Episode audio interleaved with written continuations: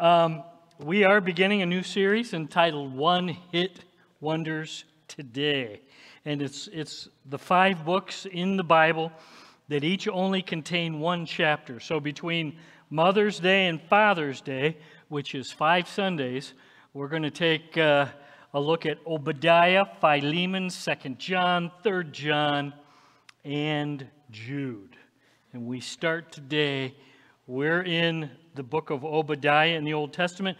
Before we get going, I just have a question. How many of you have ever had, heard a sermon or had a teacher uh, preach or teach on Obadiah? Can I see your hands? Me either. Me either. I've never heard it taught, I've never heard it preached, I've never taught or preached on Obadiah either.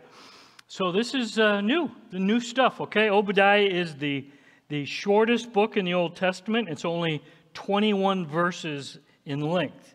Now, um, Obadiah clearly was a common name because in the Old Testament there are 11 Obadiahs mentioned. 11. And we have no way of connecting one of those Obadiahs to this book. So we don't know which Obadiah wrote this book. Um, so, to kind of catch us all up, to give us a big picture understanding of Obadiah, there's this uh, group, and uh, they do a great job of putting big picture of books of the Bible. And, and frankly, they have a whole bunch of videos that many of you would, would really greatly benefit from. BibleProject.com, free, and they have wonderful resources. I'd encourage you to go take a peek at that. Anyway, um, not very often do we have the opportunity as a church family to actually read an entire book of the Bible together. We, it's like it never happens. So, just before we stand, uh, this is our source. It's uh, our foundation for everything we teach, everything we preach, everything we practice. That's one of our core values. So, it's going to take about three minutes. Are you up for that? Can you handle it?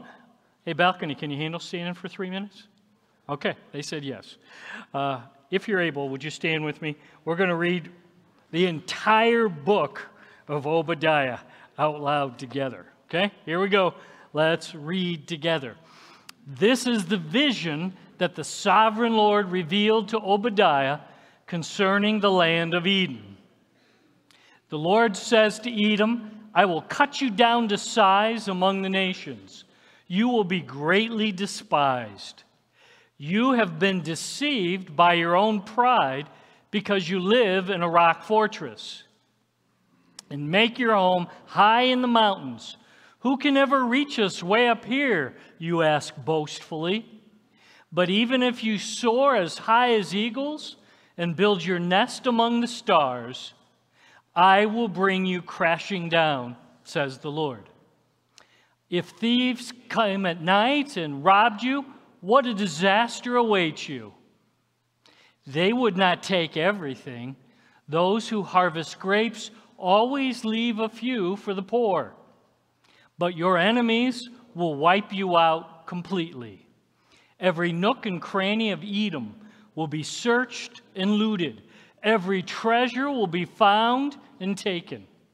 All your allies will turn against you. They will help to chase you from your land. They will promise you peace while plotting to deceive and destroy you. Your trusted friends will set traps for you, and you won't even know about it. At that time, not a single wise person will be left in the whole land of Edom, says the Lord. For on the mountains of Edom, I'll destroy everyone who has understanding. The mightiest warriors of Teman will be terrified and everyone on the mountains of Edom will be cut down in the slaughter. Because of the violence you did to your close relatives in Israel, you will be filled with shame and destroyed forever. When they were invaded, you stood aloof, refusing to help them. Foreign invaders carried off their wealth and cast lots to divide up Jerusalem. But you acted like one of Israel's enemies. You should not have gloated when they exiled your relatives to distant lands. You should not have rejoiced when the people of Judah suffered such misfortune. You should not have spoken arrogantly in that terrible time of trouble. You should not have plundered the land of Israel when they were suffering such calamity. You should not have gloated over their destruction when they were suffering such calamity.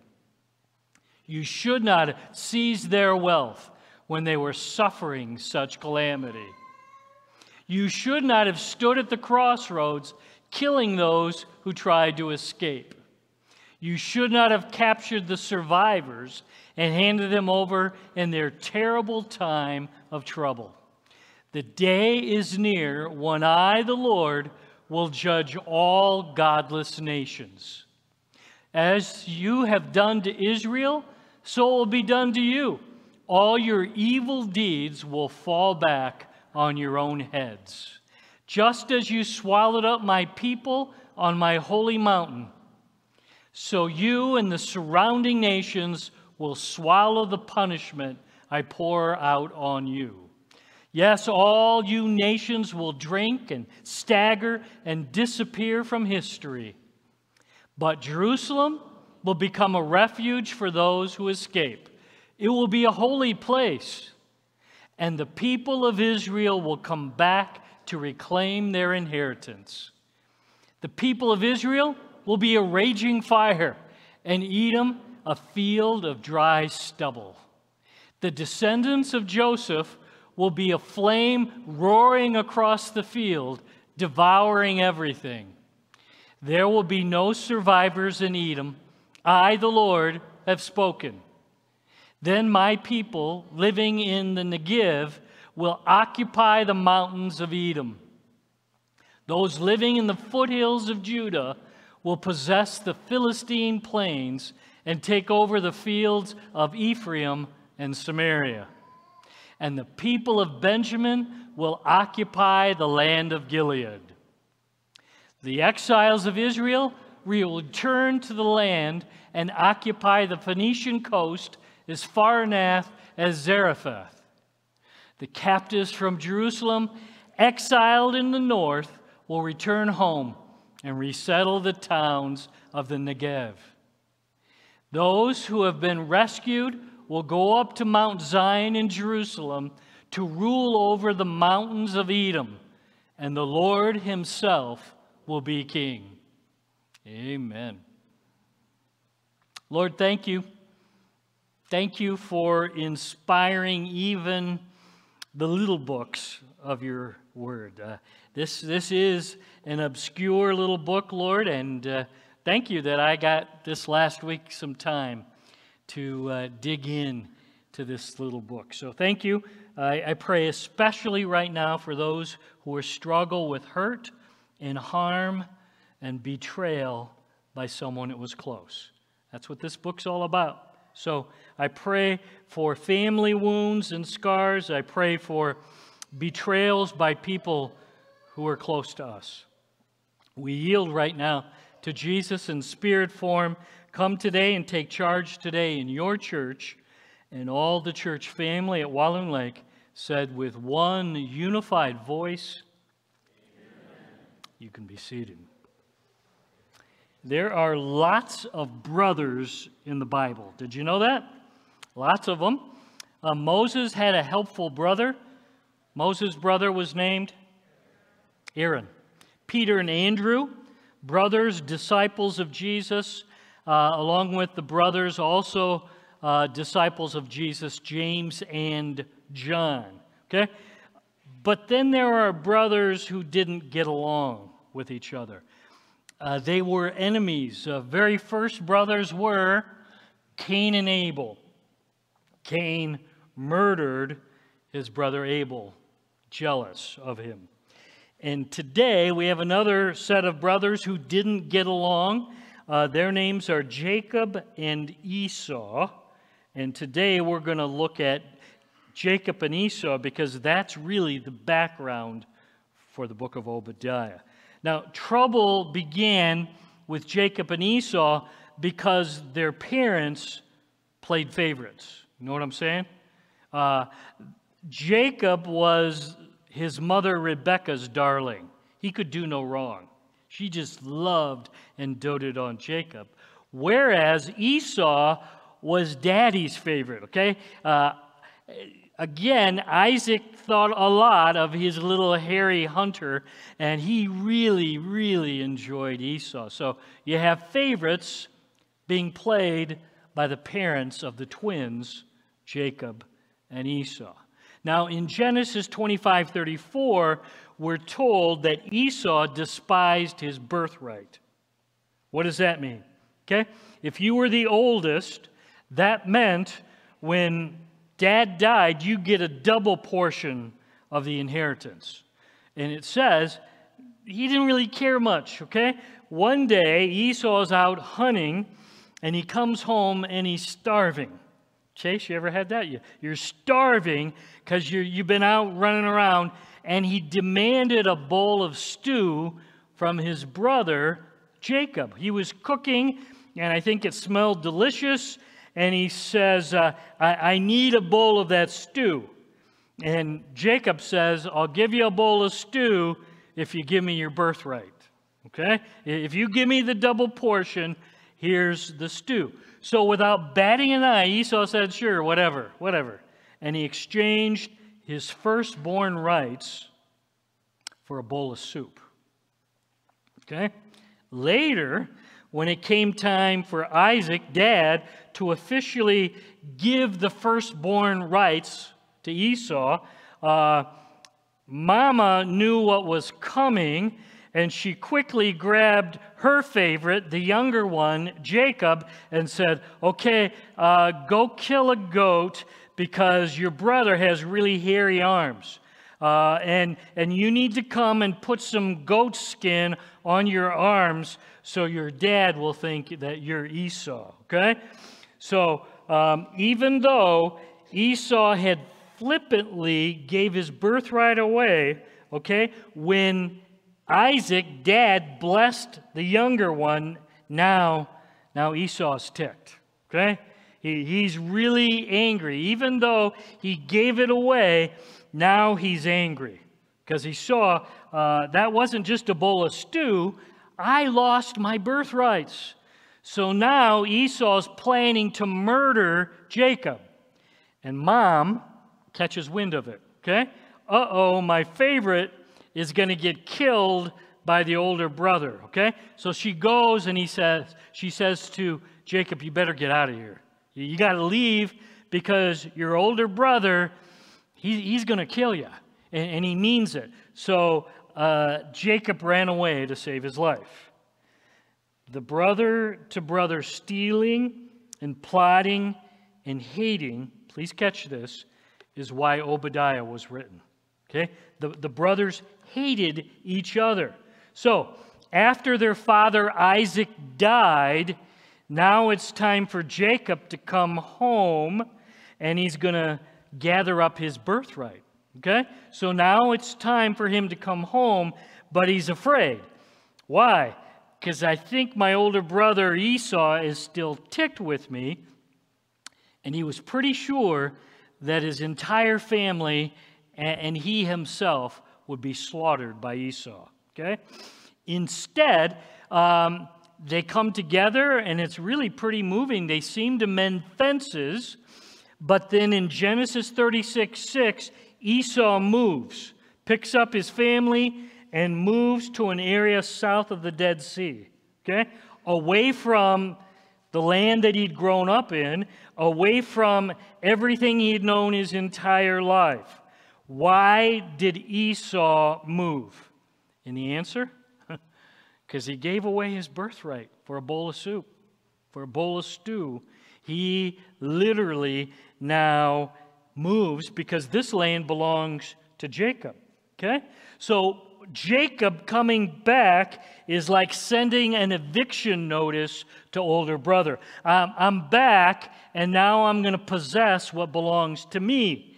because you gave it to me, remember? You, you gave me your birthright. This is my land now, big brother. Uh, I belong here, and it's time for you and your family to move on. That's what he was doing. So Esau moves to a new land, the land of Edom. The land literally means Esau, and he seized with anger and hate. I'm telling you, Esau pretended he was okay. I think he, for a little while, okay. But now he hates his younger brother, forcing him to move for his love of stew. That's unfair. So, what does Esau's sad story have to do with his descendants? Is the question. And the answer is everything. Everything. It seems that Esau never stopped hating his little brother Jacob. Well, how do you know that? Well, in Ezekiel 35 and verse 5, here's what the Lord says Your eternal hatred for the people of Israel led you to butcher them when they were helpless, when I had already punished them for all their sins.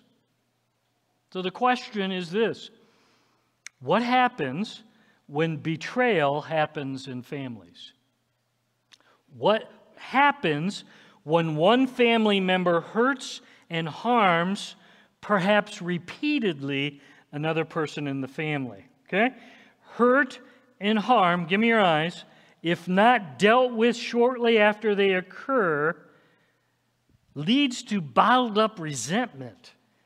And bottled up resentment, not dealt with, turns into anger and bitterness and hatred and that's exactly what you have going on here.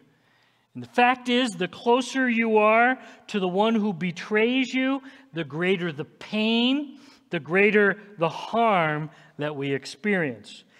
In the flesh, okay? In the flesh, I'm tempted to strike back at you because you harm me. Now I'm going to get revenge on you, okay? You, you, you did me wrong, and now I'm looking for just the right opportunity to get you back. The book of Obadiah is the story of hurt and harm in the family. Okay? Jacob does Esau wrong. Okay? I, I think that Esau never believed that he actually was giving his birthright away for a bowl of stew. Okay, I think he, it's like, uh, I'll give you a million bucks. You ever said that to somebody? Yeah, yeah, I'll take it. And then they're really holding you to that. They really want the million bucks. So now Esau's looking for revenge, and Esau gets his revenge through his great, great, great grandchildren. That's what Obadiah is about. So, so he's going to get revenge, and eventually he, he did. And here's what we need to know. Here's, here's the fact. If you and I don't forgive and reconcile and leave with the Lord the offenses that we've experienced, okay? If we don't forgive, we will pass on our grudges to our children. And we will pass on our anger to our grandchildren. And we will pass on our bitterness to our great grandchildren. And I'm telling you, the hatred will just keep building with our great great grandchildren. That's exactly what happens here in the book of Obadiah. Where do you get that? Deuteronomy 5 9, Exodus 34 7. The sins of the father get passed down to the third and the fourth generation. Go back to the text with me. Let's look at verses 10 and 11 of Obadiah, okay? It says, Because of the violence you did to your close relatives in Israel, you're going to be filled with shame and destroyed forever. When they were invaded, you stood aloof, refused to help them. Foreign invaders carried off their wealth and cast lots to divide up Jerusalem, but you acted like you were one of Israel's enemies, when actually you're one of their close relatives. Now, let me, let me give you an example, okay? Have you heard of the Herods in the New Testament? Remember the Herods? Okay? They, they were the leaders, the kings in the New Testament, and all of the Herods were Edomites. You tracking with me? So all of the Herods were relatives of Esau. Okay? Uh, Herod the Great. That's the first one. And uh, he was in charge when Jesus was born. Remember, the wise men come in and they go, Where's the king of the Jews? And you remember what Herod the Great said? I'm the king of the Jews. How dare you come in? And he slaughters all the baby boys two years and younger. That's a relative of Esau. Uh, Herod Antipas uh, watches this little girl probably do a very sexual dance, and he says, I'll give you anything. What do you want? And she says, I want John the Baptist's head on a platter. That, that's, again, one of Esau's relatives. Herod Agrippa the first was the one who murdered James, one of the 12 disciples, and then tried to kill Peter. All of these kings, all of these Herods, were descendants of Esau. All of them, track with me, were infected with resentment and bitterness and nursed the grudge of their great, great, great grandpa, and his name is Esau. They, they never got over it. He infected, it was poisonous and it infected all of them. And I'm telling you, and Satan was happy to use the hatred and the bitterness and the ancient betrayal. He was happy to use the Herods to attack and attempt to destroy the descendants of Jacob. Okay? When we've been harmed and betrayed and knocked down, I'm telling you, there's something in all of us instantly. No one has to train you. You want to get revenge. When someone hurts you, when someone does you wrong, there's just an old, ugly part of our sinful lives. We got to take revenge. We do.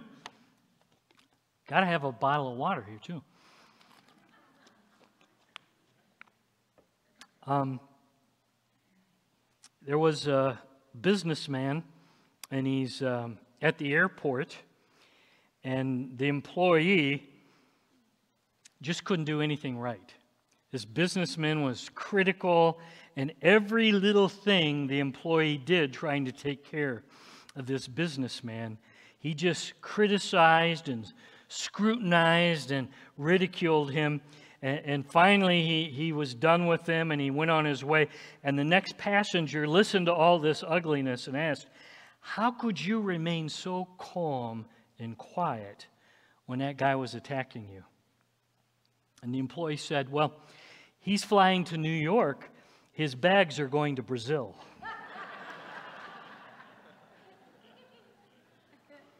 telling you, there's some, that, that, we got some of that in all of us.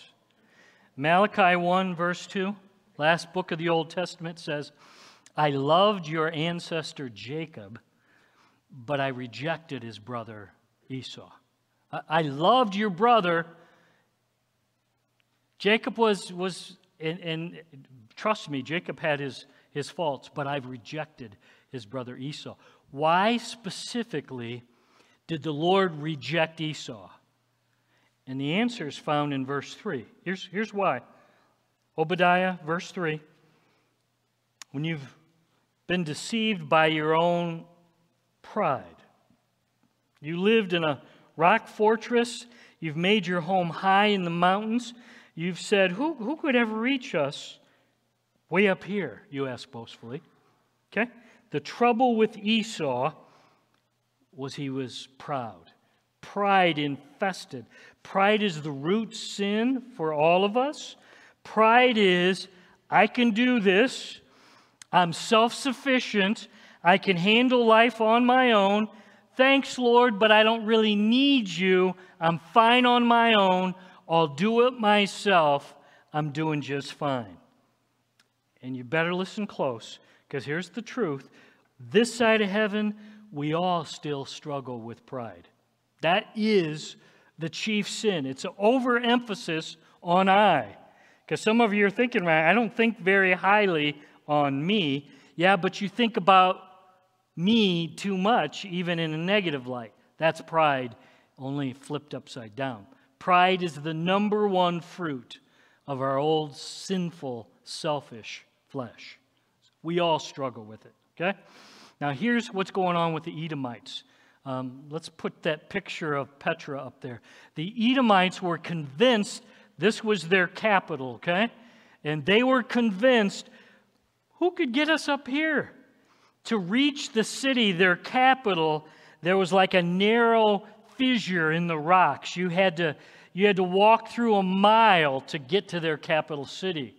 And they're thinking to themselves, no one is ever going to be able to conquer us. Um, it was said that eight men could guard and prevent an entire army from breaking through to Petra, their capital. Uh, here's what they say, verses 3 and 4. Who, who could ever reach us up here? They ask boastfully. But even if you soar as high as eagles and build your nests among the stars, here's what the Lord says back you're going to come crashing down. Okay? In their self sufficiency, in their pride, these descendants of Esau were sure nobody can touch us. We're smart, we're strong, we're talented, we've got this amazing land, we've got this amazing capital. Nobody can reach us. And just a few years after Jesus died on the cross and rose again, guess who came marching into Petra? the very same people who crucified Christ. The Romans, um, they were able to break through. And the Romans came marching into Petra and the cities of Edom and wiped them off the map. Okay? Uh, they've been in ruin ever since. I'm telling you, a, a few spots tried and, and then different uh, countries over the years, there's nothing left of Edom today. Totally wiped off the map. Obadiah is written to assure Judah, Israel, saying, guess what? God's justice will prevail.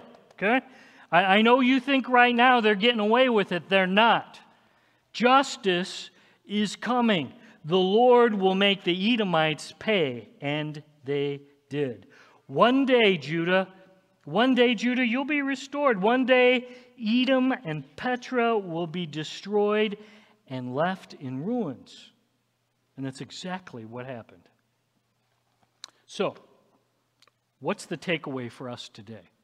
What, what should we take away from this little 21 verse book? What's the takeaway for us from these 21 verses of Obadiah?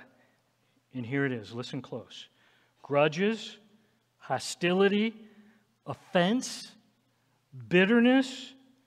If we don't deal with the hurt and the betrayal we've experienced, we too will pass it on to our children. I promise you. If, if it's still in there and you haven't given it to the Lord, you'll pass it on to your grandchildren, and they'll be passed on to your great grandchildren, and then to your great great grandchildren, down to the third and the fourth generation. If we don't deal with it, it will continue on, okay? Some of us here, the truth is, we've experienced betrayal. And the worst betrayal is when we're betrayed by those who are closest to us, especially family. Listen to what Ephesians 4 explains. Get rid of all bitterness, rage, anger, harsh words, slander, as well as all types of evil behavior. Instead, be kind to each other, tenderhearted, forgiving one another, just as God through Christ has forgiven you. We forgive because we've been forgiven. Do you understand?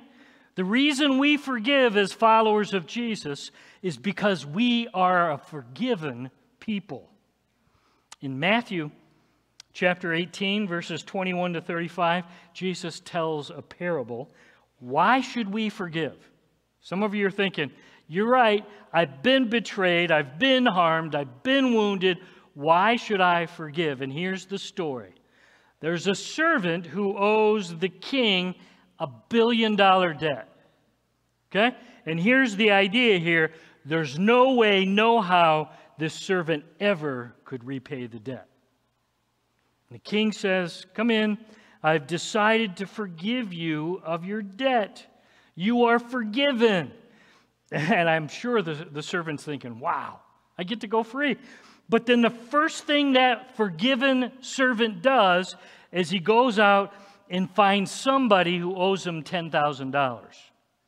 Now, I don't know about you, but somebody steals 10,000 from me, that hurts, right? Right? 100 days wages is what he was owed. But he goes out and he finds somebody, this fellow servant owes him 10,000 bucks and he chokes him and he says, "Pay it back." And the guy says, "I don't have it." So he has the guy thrown in jail. And then the king gets word, okay? The king finds out the one he had forgiven a billion dollar debt has now refused to forgive his fellow servant of a $10,000 debt. Okay? So, so now you understand? The king says, uh uh-uh, uh that, that's not going to go on that way. So the king orders the forgiven man to be tortured. And you're going to remain in torture until you forgive the debt. You're just going to live in torture. Here's what Jesus says to end this parable chilling words Matthew 18 35. That's what my heavenly Father will do to you if you refuse to forgive your brothers and sisters from your heart. That, that's what's going to happen to you. If you have been forgiven a billion and you, you refuse to forgive, that's exactly, you're going to live in torture. Okay? Forgiveness is mandatory for all of us who've experienced the forgiveness of Jesus Christ. It's mandatory. Okay? Refusing to forgive is an insult to King Jesus. Why? He's forgiven us a billion dollar sin debt, and now I'm nursing a grudge and I'm refusing to forgive a $10,000 hurt from one of my fellow servants. Here's the truth some of us here today, we've been hurt and we've been harmed and we've been betrayed. And I'm telling you, it's real and it hurts. And it oftentimes comes from those who are closest to us our, our friends, our family members. Forgiveness, give me your eyes, means, Lord, I'm taking this offense, I'm taking this hurt, this deep wound, and I'm going to give it to you, Jesus. I'm going to give this person and what they did to me, and I'm going to lay it in your arms, and I'm going to trust you. Okay? Romans 12, verse 19 I choose not to seek revenge. Instead, King Jesus, I'm leaving revenge in your awesome arms. Okay? So that leaves us with a choice. Okay? Here's the choice hold on to the anger, refuse to forgive, which means I live in torture. I'm telling you, the poison of unforgiveness, bitterness, anger, hatred, uh, it, it's awful. Live in torture and then pass it on to your children and pass it on to your grandkids and your great grandkids and your great grandkids, great great grandkids. That's the choice.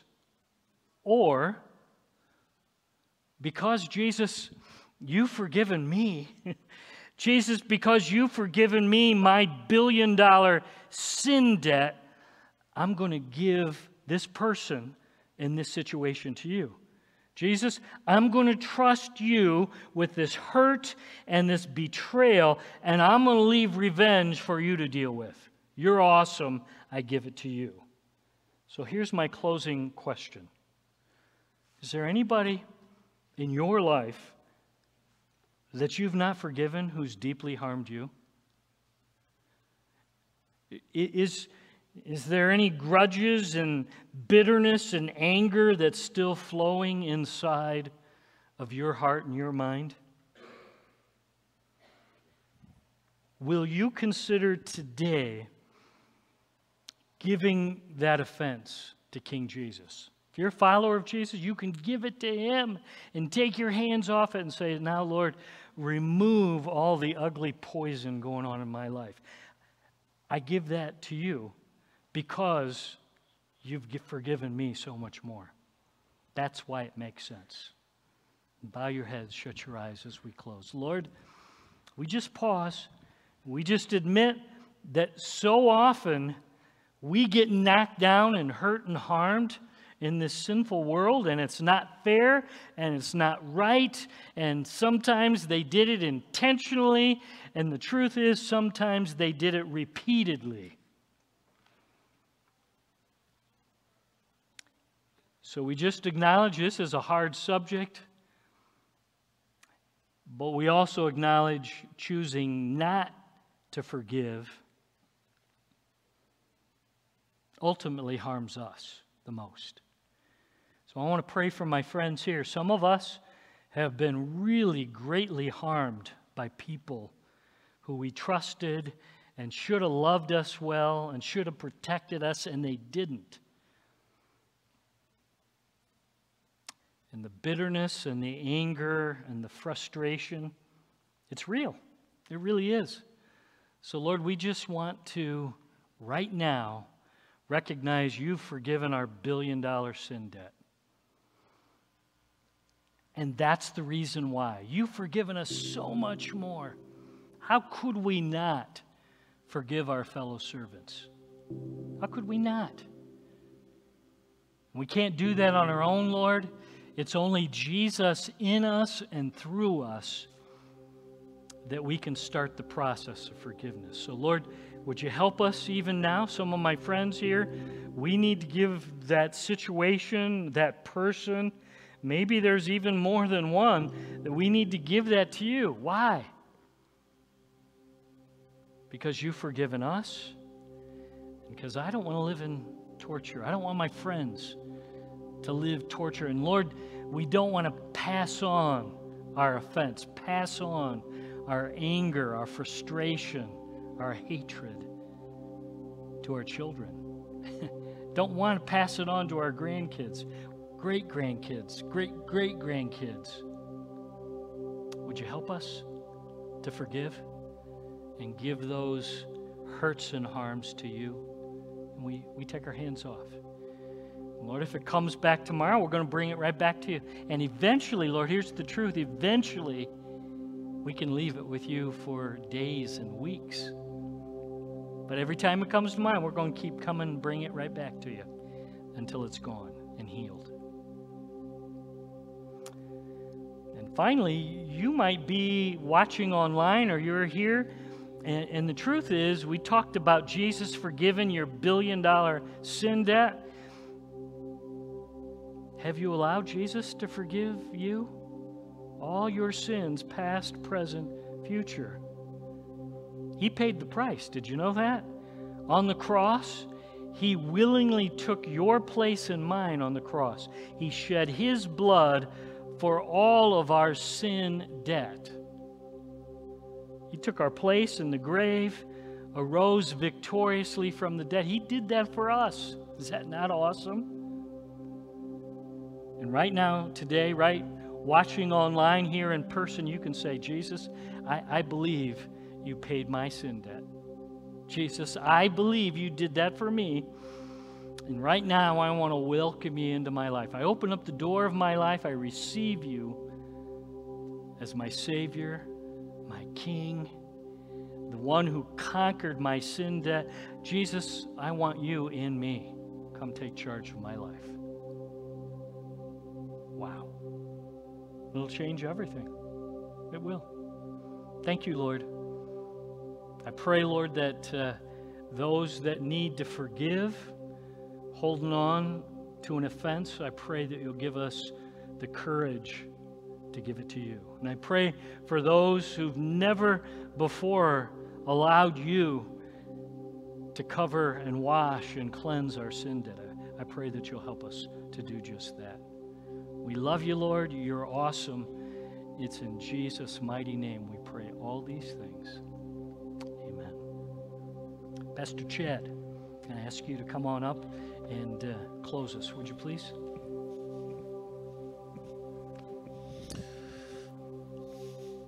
Yeah, so uh, just as Jeff was closing there, uh, I slipped my finger over to the 12 steps in life recovery because I thought, oh, this is reconciliation this morning, big time. This is steps eight and nine. I'm just going to read them briefly for you.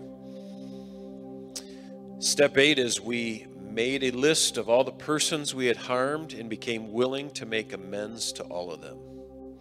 Step 9 walks you through we make direct amends to such people whenever possible, except when to do so would injure them or others. You know, the issue of reconciliation, the, the Christian should be the one pursuing reconciliation more than any other person on the planet because we serve and are saved by the God of reconciliation who, as Jeff said, has forgiven us for so much. And so as we go, you know, I went through these steps over the last few weeks. About six weeks ago, I went through steps eight and nine roughly. And the Lord brought something to my mind as I went through that. And it was a situation from two years ago. And it was it was actually a pretty small situation. In fact, I don't think the other person even really remembered it. But I had made a commitment verbally to a person, an individual, and every occasionally it would come to me. It's like, you know, you have never followed through. In fact, you need to apologize at this point for your word and follow through with that. So, long story short, is I took care of that one Sunday afternoon, and it was good. It was healthy, and the individual was very thankful that I had even remembered that and had cleared that up. So, my challenge is to all of us, just as the Lord brings situations to you the Holy Spirit's going, you know, you really need to deal with this, step through this. We need to respond and be listening to the Lord that way. It is so freeing to have forgiveness in our life. And I realize some of it is heavy and complex, and you may even need some counsel working through some of that. But start somewhere. Think of what God has forgiven us. So go ahead and stand with me, and then we'll, we'll pray and we'll dismiss you. So, Lord, I thank you that you are the God of reconciliation, the God of forgiveness. Lord, help us to live this out. We can't do this in our own strength. We need the power of your Holy Spirit, Lord. But Lord, most of all, help us to respond to your prodding when you prompt us for it. So, Lord, I pray for our church. I pray for all of us here that we would live in a way that we are people as seen as forgiving and a desiring to walk in relationships that are reconciled with each other and most of all with you. In Jesus' name, amen.